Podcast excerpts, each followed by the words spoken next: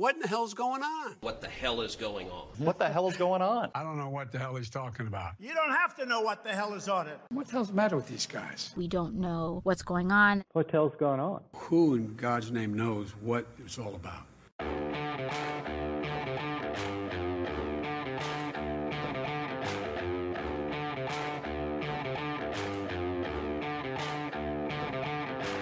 Hi, I'm Danielle Pletka. I'm Marc Thiessen. Welcome to our podcast. What the hell is going on? Before I ask Marc what the hell is going on, let's remind everybody who's listening that we love our listeners. Share with your friends. Don't forget to subscribe. Don't forget to review us. Don't forget to reach out with ideas. We really enjoy hearing from you. And now to the business at hand. Marc, what the hell? What the hell is we are getting out of Afghanistan? Again, President Biden has announced that by September 11th, 2021, the 20th anniversary of the 9 11 attacks, he has said that is the deadline for complete U.S. withdrawal from Afghanistan. He has explicitly said that our withdrawal will not be conditions based because that is a avenue for endless war.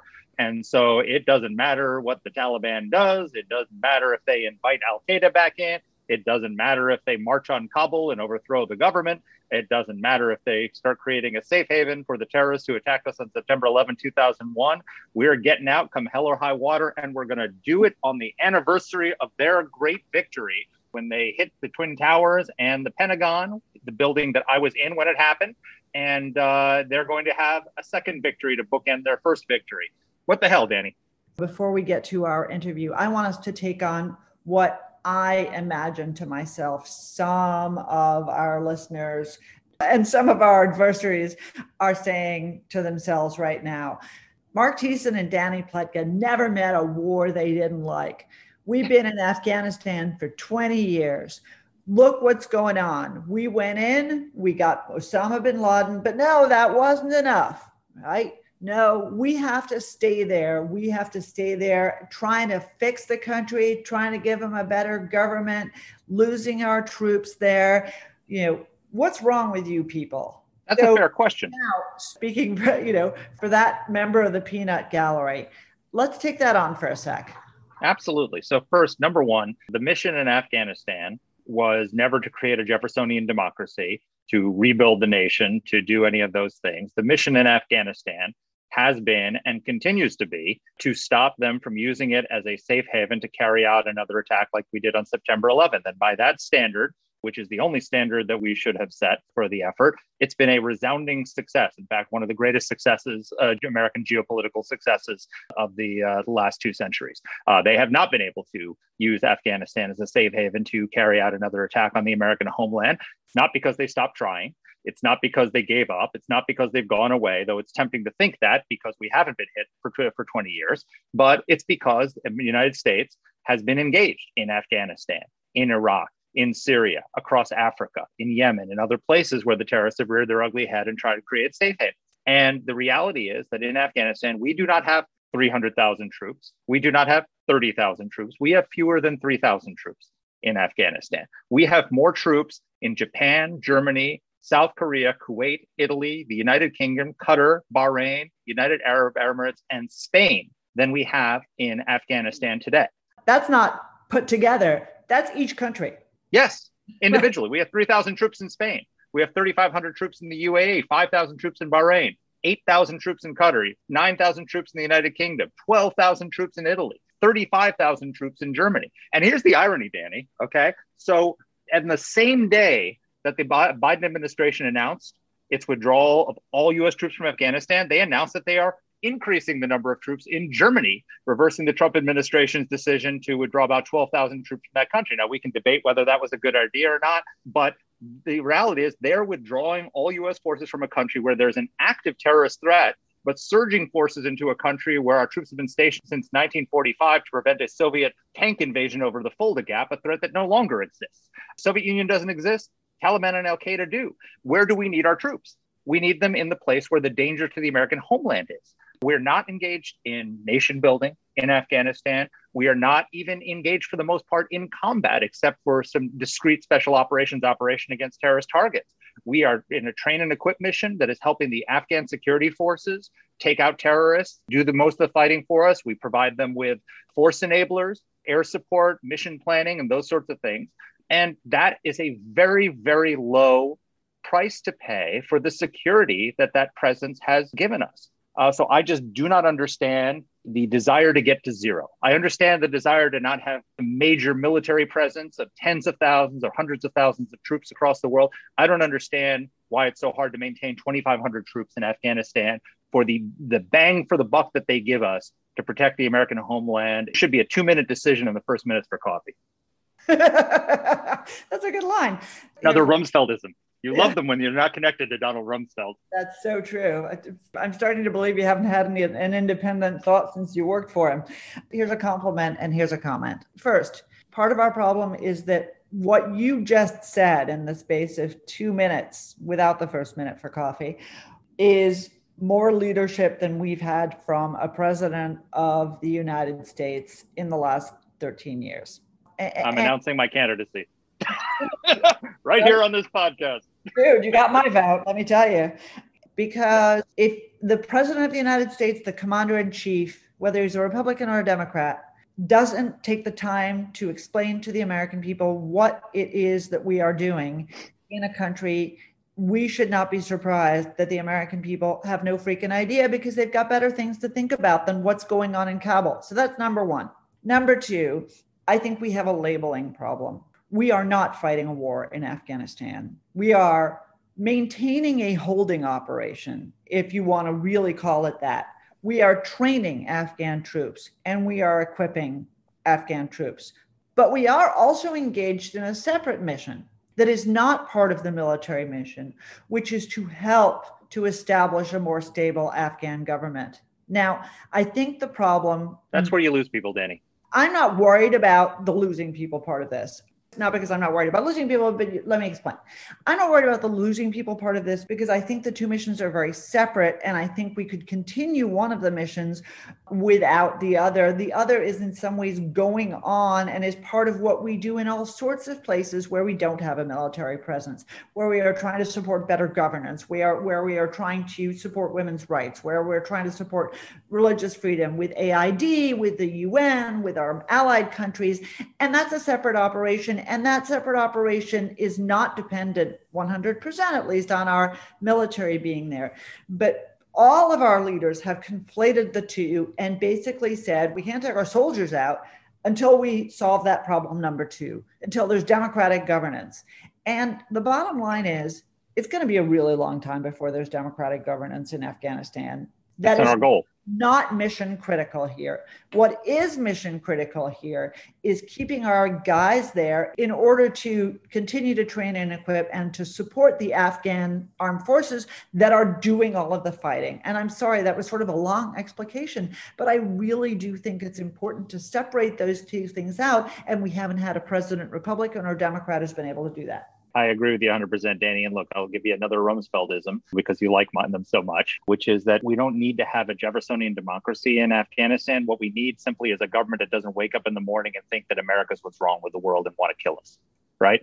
And so that's the goal in Afghanistan is to not allow the Taliban to come back and a government that does wake up every morning and think America's what's wrong with the world, that we're the great Satan and do want to come and kill us, or at least harbor people who do.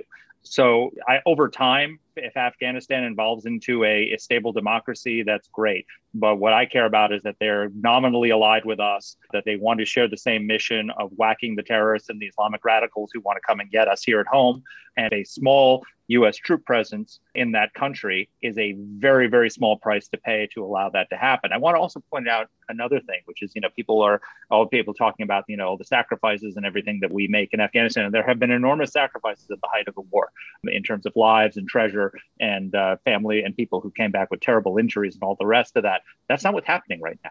According to Stars and Stripes, last year, just four Americans were killed in action in Afghanistan and that was in a single operation. Actually, after the peace accord was initially uh, supposed to be signed. If you want to contrast that, July 30th, 2020, eight Marines and a sailor were killed in a single amphibious assault vehicle accident off the coast of Southern California. So the deaths in Afghanistan are comparable to the kinds of deaths that we're having almost anywhere that American troops are stationed. We are not undergoing massive casualties. We're not suffering, you know, the kinds of casualties that we had earlier in the war. So the idea that we cannot sustain a 2,500 troop presence in Afghanistan in order to prevent the Taliban from coming back into power, inviting Al Qaeda back in, creating options for us, the Islamic State to come in and set up safe havens as well. It's just so short sighted. I literally don't understand it.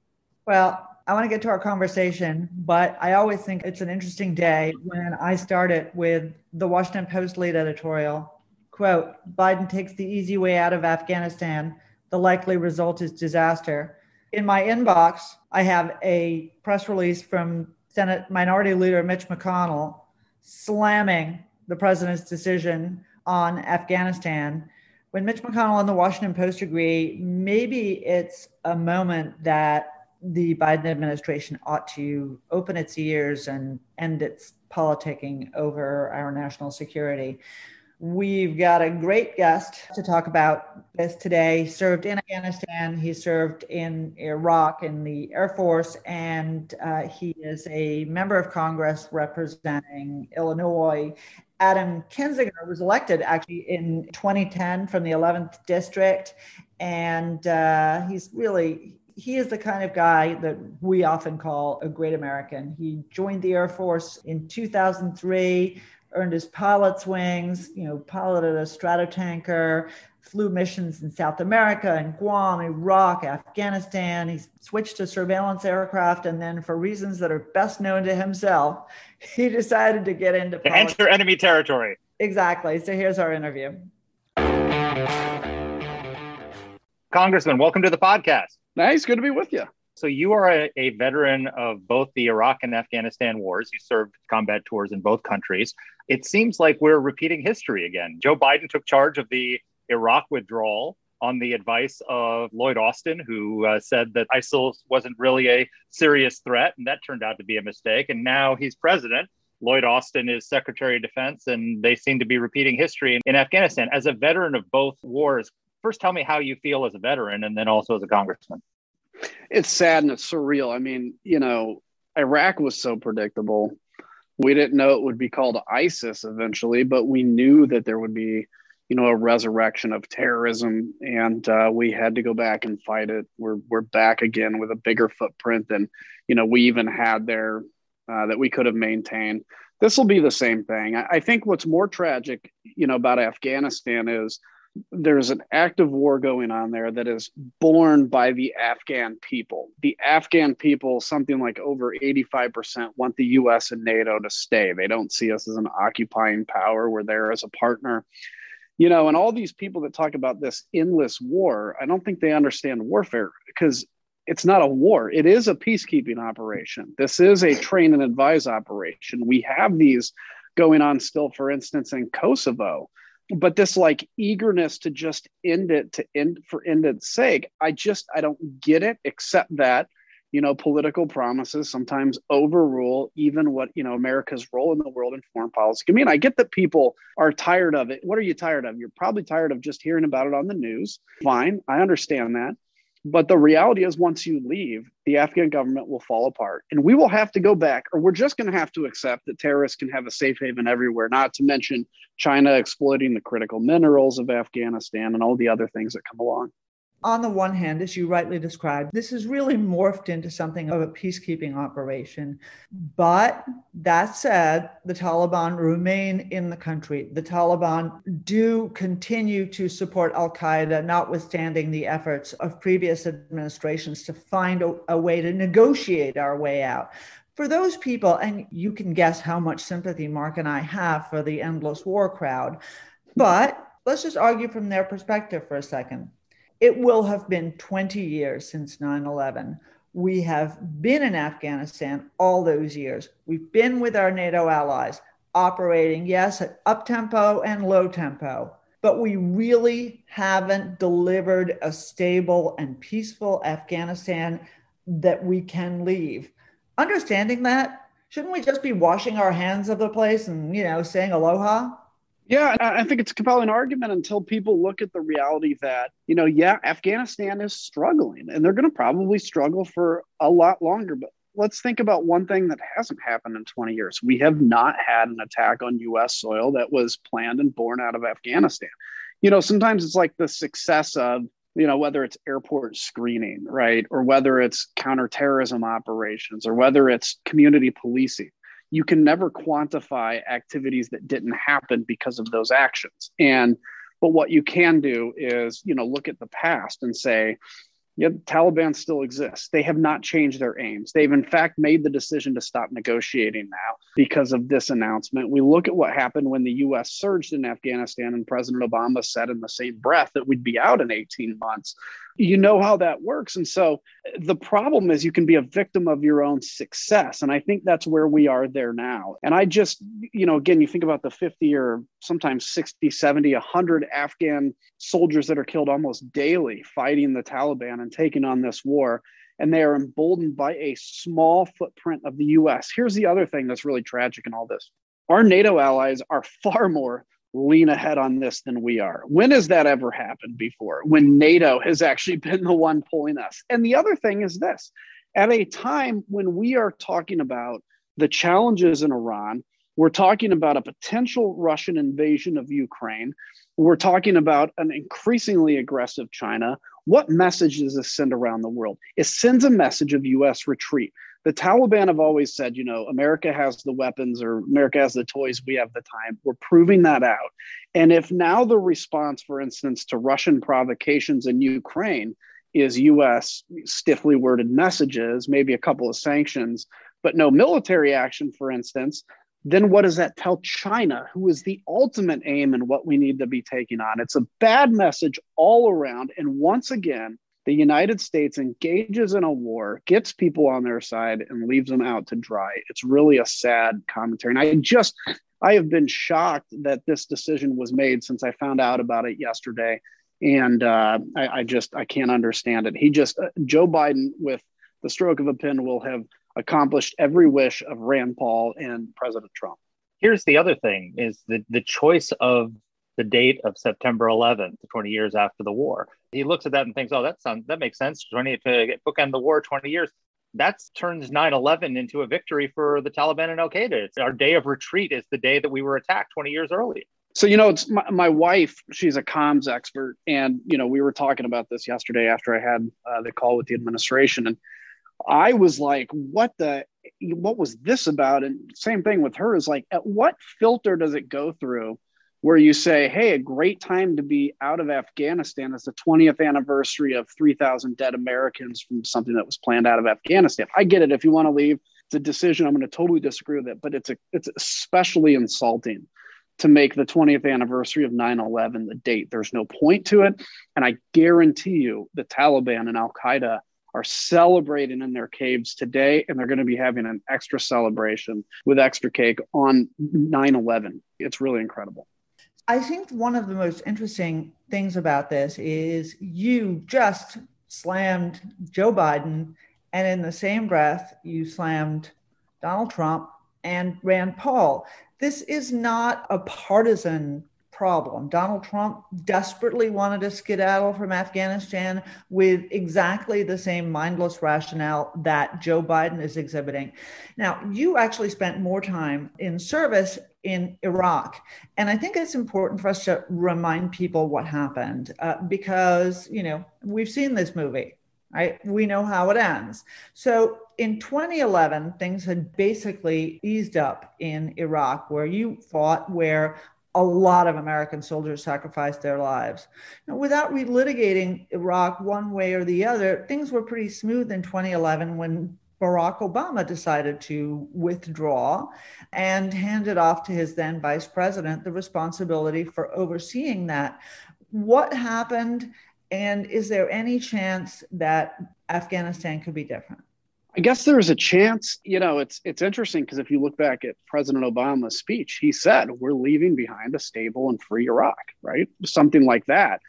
My time came during the surge, so I went in 08 at the really kind of the height of the surge, and then 09 when we were seeing that it was clearly successful. And I mean, my experiences in those two years were vastly different. And I, in fact, that's the reason I ran for Congress was because President Obama had won and said we're getting out of Iraq, and I'm like, it's gonna be an epic mistake. Well, here's where we are in Afghanistan. Is there a chance it could be different? Possibly. I mean, it's going to depend. The devil is going to be in the details of what what is a withdrawal. You know, what does State Department security forces look like? You know, all those kinds of detailed questions. But the reality is, when you talk about things like women's rights and you talk about all these things that are very important, you cannot have any of that without security. Nothing. Security is the very bottom of the Maslow's hierarchy of needs, you know, maybe right around food and water. And the second you deprive security of anywhere, people go to base emotions. So women's rights won't matter anymore. The right to vote won't matter anymore. The generation of people, basically my age and younger, in the civil society in Afghanistan that are trying to change everything there, they'll be run out of town and we'll be back to where we were because we didn't have this isn't Vietnam. This isn't 500,000 troops where 100 are dying a day. You know, we look back at Vietnam and say, how we executed that and how we left was a massive mistake. This is 2,500 troops right? This is 5,000 NATO partner troops. This is nothing like Vietnam. And uh, to do this, I don't get, but I think the details in terms of can Afghanistan be different will be uh, the, the devil will be in the details. I have a hard time seeing, though, how the withdrawal of troops is going to do anything to make a better future for Afghanistan. The other ultimate thing about this, too, at a time when we're going into negotiating with Iran, the Iran nuclear deal, and we now have said look, the Taliban aren't abiding by the deal they agreed to. Big shock, right? So we're just going to leave. What is that going to do when we go to the table with Iran? What's that going to do when we go to the table with Russia and Ukraine? What's that going to do when we go to the table with China?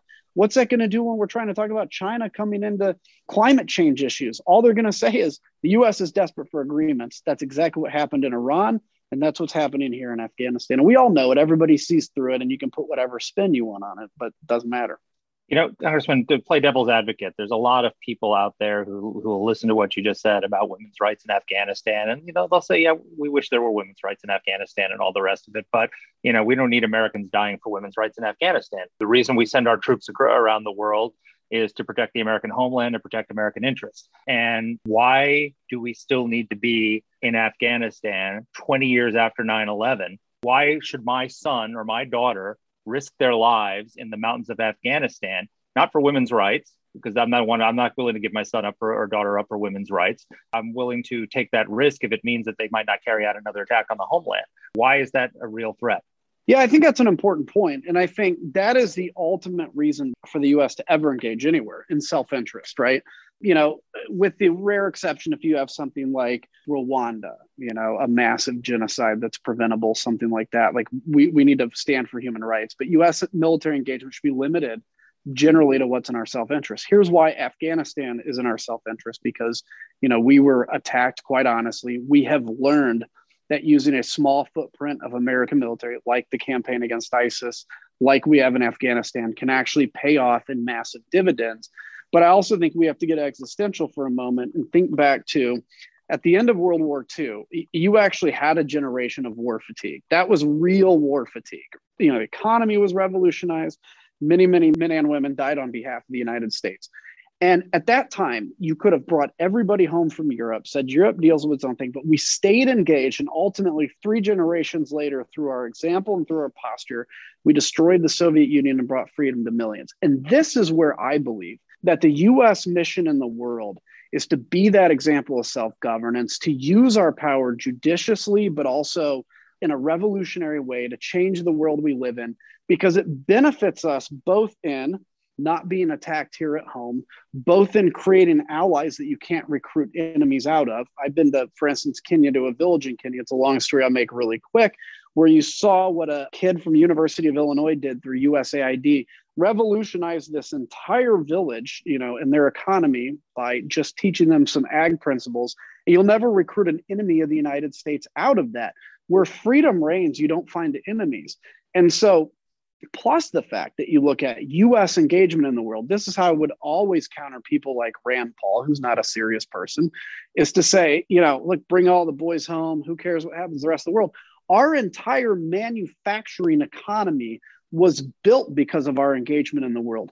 Because in Japan and in Europe, all the manufacturing was destroyed. We were the country that inherited that. That's why you had this massive middle class and manufacturing growth in the US our involvement in the world is not just a morally good thing, too.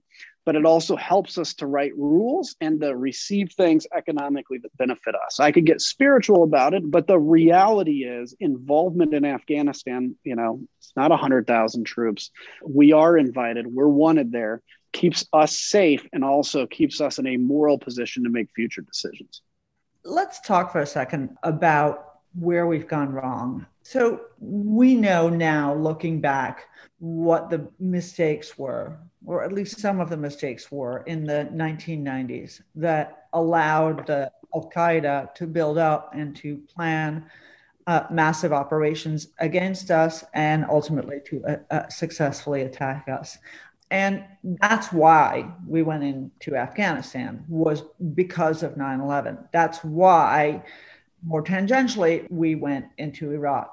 Since that time, the Taliban and Al Qaeda have basically remained in Afghanistan. ISIS has grown and then been pushed back in Iraq. It's spread to Syria. We now see both ISIS and Al Qaeda and related groups spreading like wildfire across Africa, Yemen. You know, this is a big and a growing problem. Haven't we made strategic mistakes in Afghanistan? I mean, I understand that winning may not be achievable but it seems that losing we, is. yeah, it is. Yes, and also pursuing the same strategy and expecting a different outcome seems to me to be, a, you know, a failure. That's what Fred Kagan talks about when he talks about Afghanistan. Doesn't the military own some share of this? And how do we look at these challenges going forward? I think certainly the military owns some share of this. I mean, uh, think about even very basic things like, you know, the Air Force. I'm an Air Force guy you know, we burn the life out of F 16s, you know, flying six hour caps over Afghanistan over and over again. Why don't we have, you know, fighter units that also have a light attack, you know, mission that they have attached so they can go fly cheaper aircraft, do it without burning the life of the F 16 and be more effective? Because that is a basic example of how the military gets stuck in its bureaucratic inertia you know the f-35 is an example of that. I like the f-35 we need it but you can see the the inertia with that.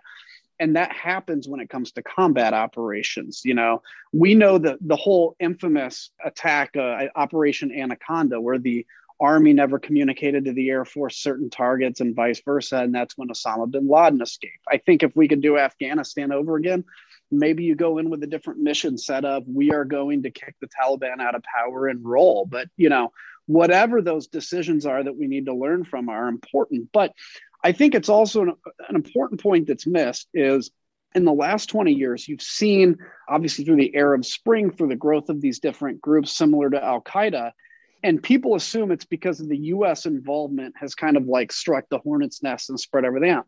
The reality is, just like political instability in the United States, a lot of this is related to the growth of information and the growth of the internet communication. It used to be in the past, Al Qaeda in the mid 90s could recruit by meeting somebody in person and they're joining. Now they can go online and recruit somebody they've never met.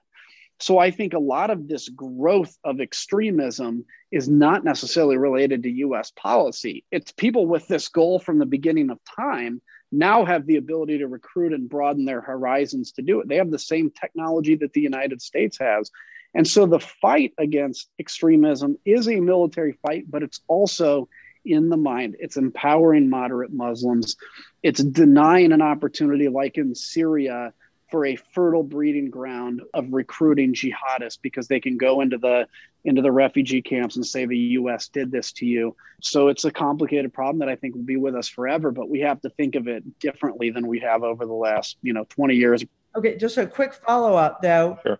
Right we do have to think about it differently. They've evolved.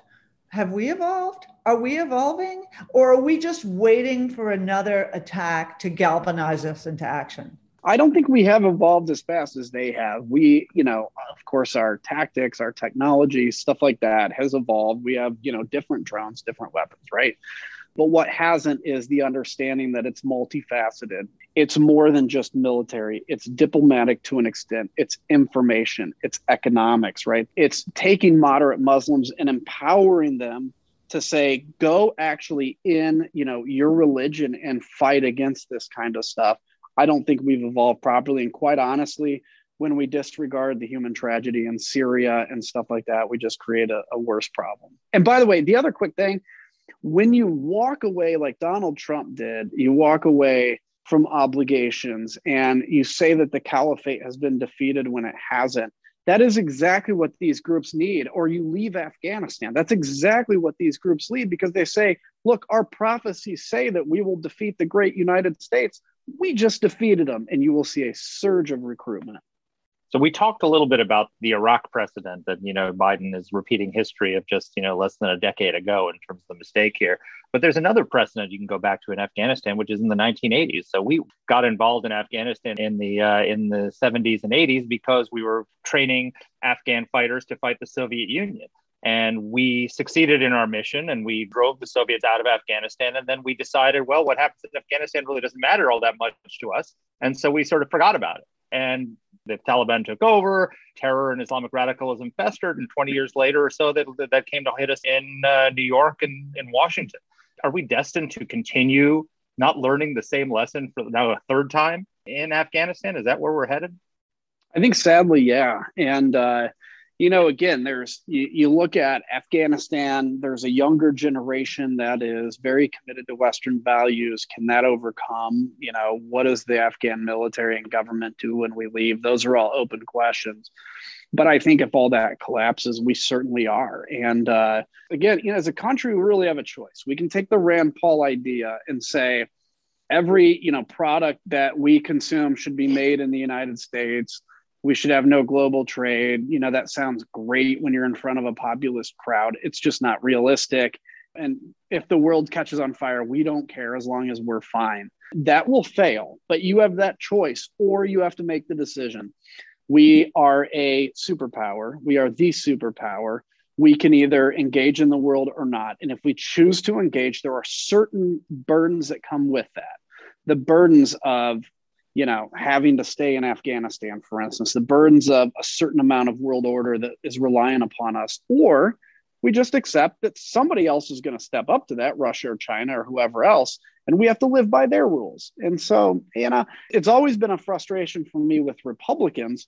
You know, I've been a Republican since I was a kid, but when I got elected, I thought we were the party that held strong to this kind of idea of American strength around the world. And instead, I see very malleable Republicans that change based on the whims. You know, Ted Cruz opposes the strike in Syria because he says we're going to be Al Qaeda's air force. And then he turns around and attacks Barack Obama for not acting in Syria. It's like this have it all, you know, stuff when we need some consistency. But I, that's a real thing that it's hard to have the conversation on a 30 second soundbite, but what do we want to be as America? Do we want to be just a player in the world? Do we want to play, be the player in the world? And think of the sacrifices if we're just a player. Apropos Senator Cruz, he threw a support behind President Biden's decision to uh, surrender, as one of as one of our friends uh, uh called it. He's such a very bipartisan, you know, just a. Of course he did you know, and this is my exit question, which you touched on. You know, Donald Trump liked to call people like us globalists. But the reality is that whether it's the Sanders, Ocasio Cortez, quarter of, or apparently Biden, quarter of the Democratic Party, or it's, you know, Senator Cruz, or uh, at times, uh, Senator Paul, um, Senator Mike Lee, and others.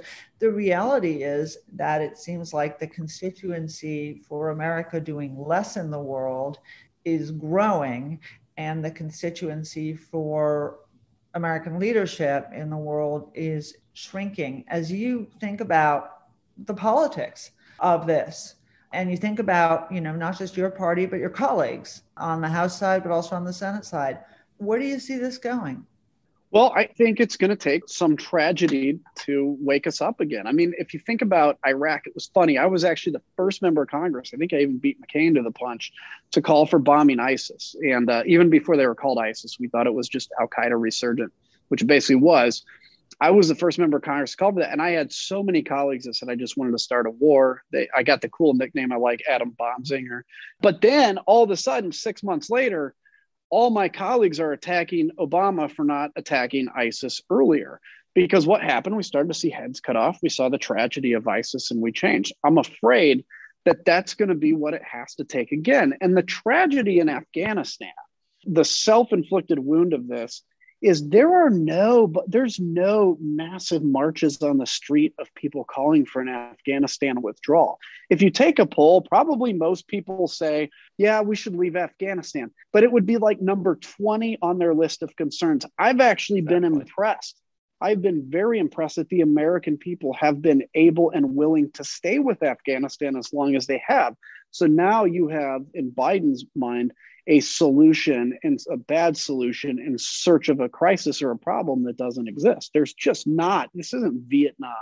And so we have to continue, I think, to preach the good word of American leadership.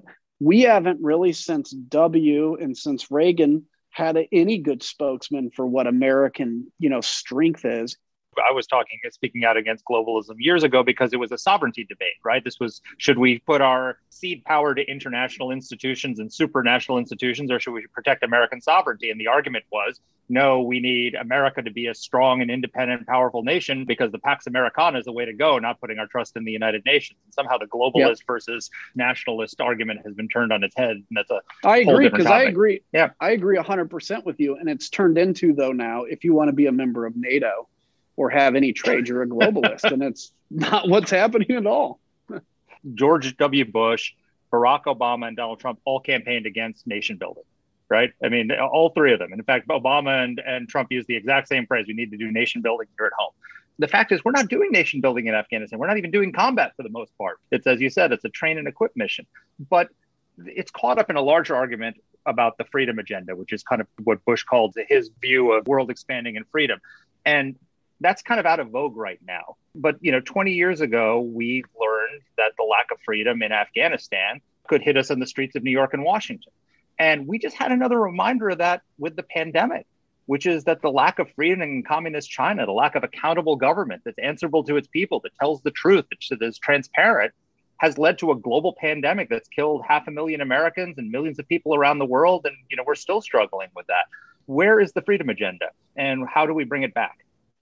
That's a great question. You you look at the inconsistencies of people that you know would talk about the freedom agenda and uh, Lindsey Graham, you know, kind of inherited the mantle of John McCain and then under Trump basically shed that mantle and I don't know where it is. It's not in a good place. I think there's this belief that dictatorships work. They don't you know, I think in some areas you maybe need a strong leader. Like if you look at Jordan, you have a strong leader, but there's still an outlet for parliament. You know, so it doesn't democracy doesn't have to look like the US and please God, not since January 6th, right? But dictators don't work. They're not effective. People don't like to be oppressed. It doesn't matter where you're from. And the only other option is self governance. And it's messy, it's not pretty, it's costly.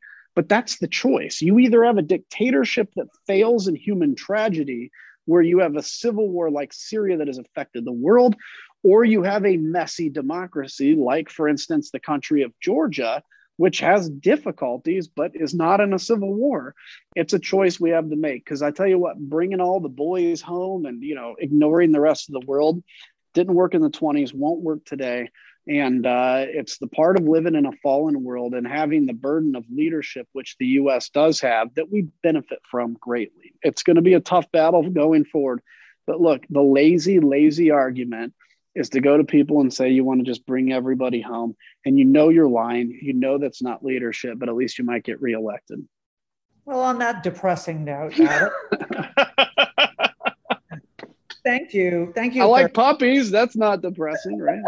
I love puppies. And thank you both for your service uh, and for sort of waving that, that flag of freedom. I won't speak for Marc, but as, as a relentless globalist and a rootless cosmopolitan, I believe firmly that America is better off when we are in the world and we are leading and helping and helping people as well.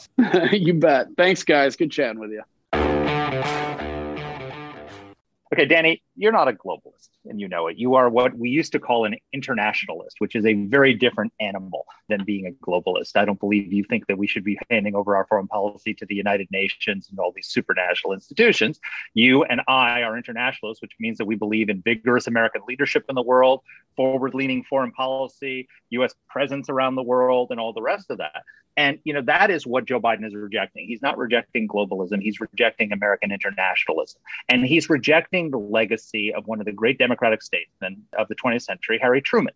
Harry Truman is the one who made the decision after World War II to keep US troops in Germany and Italy as a buffer against the Soviet Union in the Cold War. He's the one who decided to go into Korea and prevent uh, the communist takeover of that country and then leave troops in there. And our troops have basically been in the strategic footprint that Harry Truman established since the 1950s until today. Imagine what the world would look like if we had not followed Harry Truman's philosophy and withdrawn all of our troops from those places. They'd be speaking Russian and Chinese in Pyongyang and Berlin.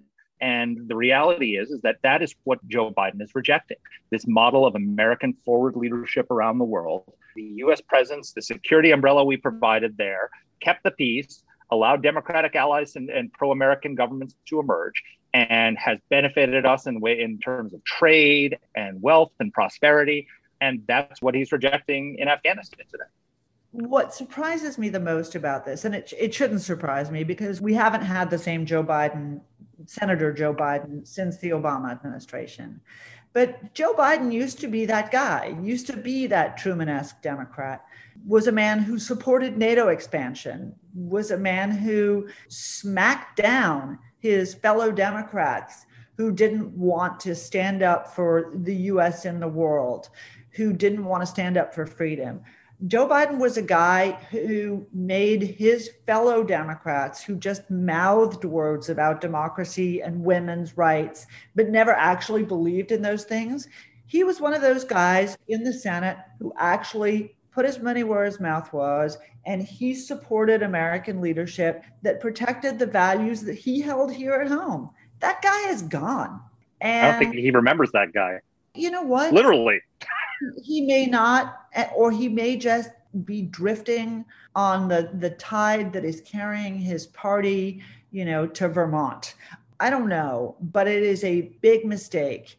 And what Adam said and, and what we, you know, asked him about at the time is exactly right.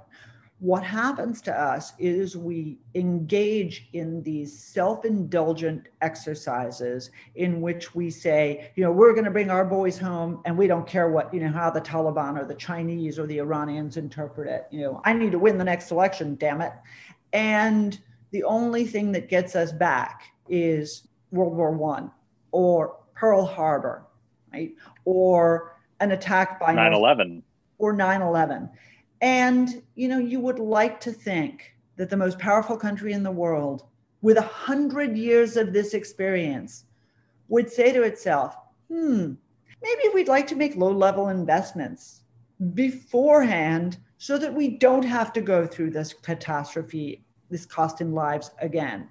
But the answer is no, no, no, we don't want to do that. We don't want to maintain our profile abroad. We just want to invite the terrorists and the bad guys to remind us that we're America because we can't be bothered reminding ourselves. And by the way, that can happen faster than people realize. I mean, you know, the withdrawal from Iraq, it was within very short order that all of a sudden we were surging more troops into Iraq and Syria in order to tamp down the ISIS caliphate that emerged because of that catastrophic decision to withdraw prematurely. So they they created the ISIS. I mean, Donald Trump used to say that uh, Obama was the was the founder of ISIS. That's not far from true. They were down to a few hundred people when George W. Bush left because of thanks to the surge. Obama inherited a pacified Iraq where the terrorists were largely defeated, and he withdrew and allowed them to regain strength and come back. And it took us years and billions and hundreds of billions of dollars and the sacrifice of more American troops to go back in and knock them down again. And I fear the same thing might happen in Afghanistan sooner than we think, putting aside the whole issue of whether they could use it as a safe haven to attack us on the homeland. So th- we just don't learn the lessons of history. It's the, it's just incredible. And you said it at the in the intro. It's it's a lack of leadership. But the American people are I've always felt are they're not globalists, they're not isolationists, they're reluctant internationalists. They don't want to go out in the world searching for monsters to destroy. But if you make the case to them that America's interests require a, a deployment of troops or uh, a, a military engagement of some kind, and you convince them of that, they're willing to do it. And nobody has been telling them for now two administrations why we need to be, actually three administrations when you now add Biden's in, why we're there, why it matters, what the benefits are, what the costs are, what the consequences of defeat would be, and what the consequences of success are. And when you don't do that, then it shouldn't be surprising. But even so, there's no groundswell to withdraw from Afghanistan. This is a completely self imposed thing. They're marching on the street and rioting for a lot of reasons, Dany, but it's not because of Afghanistan today. So I just don't get it. It's so short sighted. It's so potentially catastrophic. I'm at a loss for words. Well, you're never at a loss for words. hey guys, if you disagree, see things differently, think we should have appreciated a different perspective, let us know. Write to us. Don't hesitate. We'll write back. And thanks for listening. We really appreciate every single one of you joining us for these uh, for these for these weekly rant fests. Take care. Bye. Our producer is Alexa Santry, and a special thanks as well to Olivia Leslie and AEI's digital strategy and video teams. Let us know what topics you'd like us to cover. You can get in touch with the show by emailing us at whatthehell at aei.org. Or you can reach us on Twitter. I'm at D Pletka. And I'm at Marc Thiessen. That's Marc with a C. Please rate and review the podcast. If you like the show, subscribe, share it, comment on Apple Podcasts or wherever you're listening to this. Thanks for listening.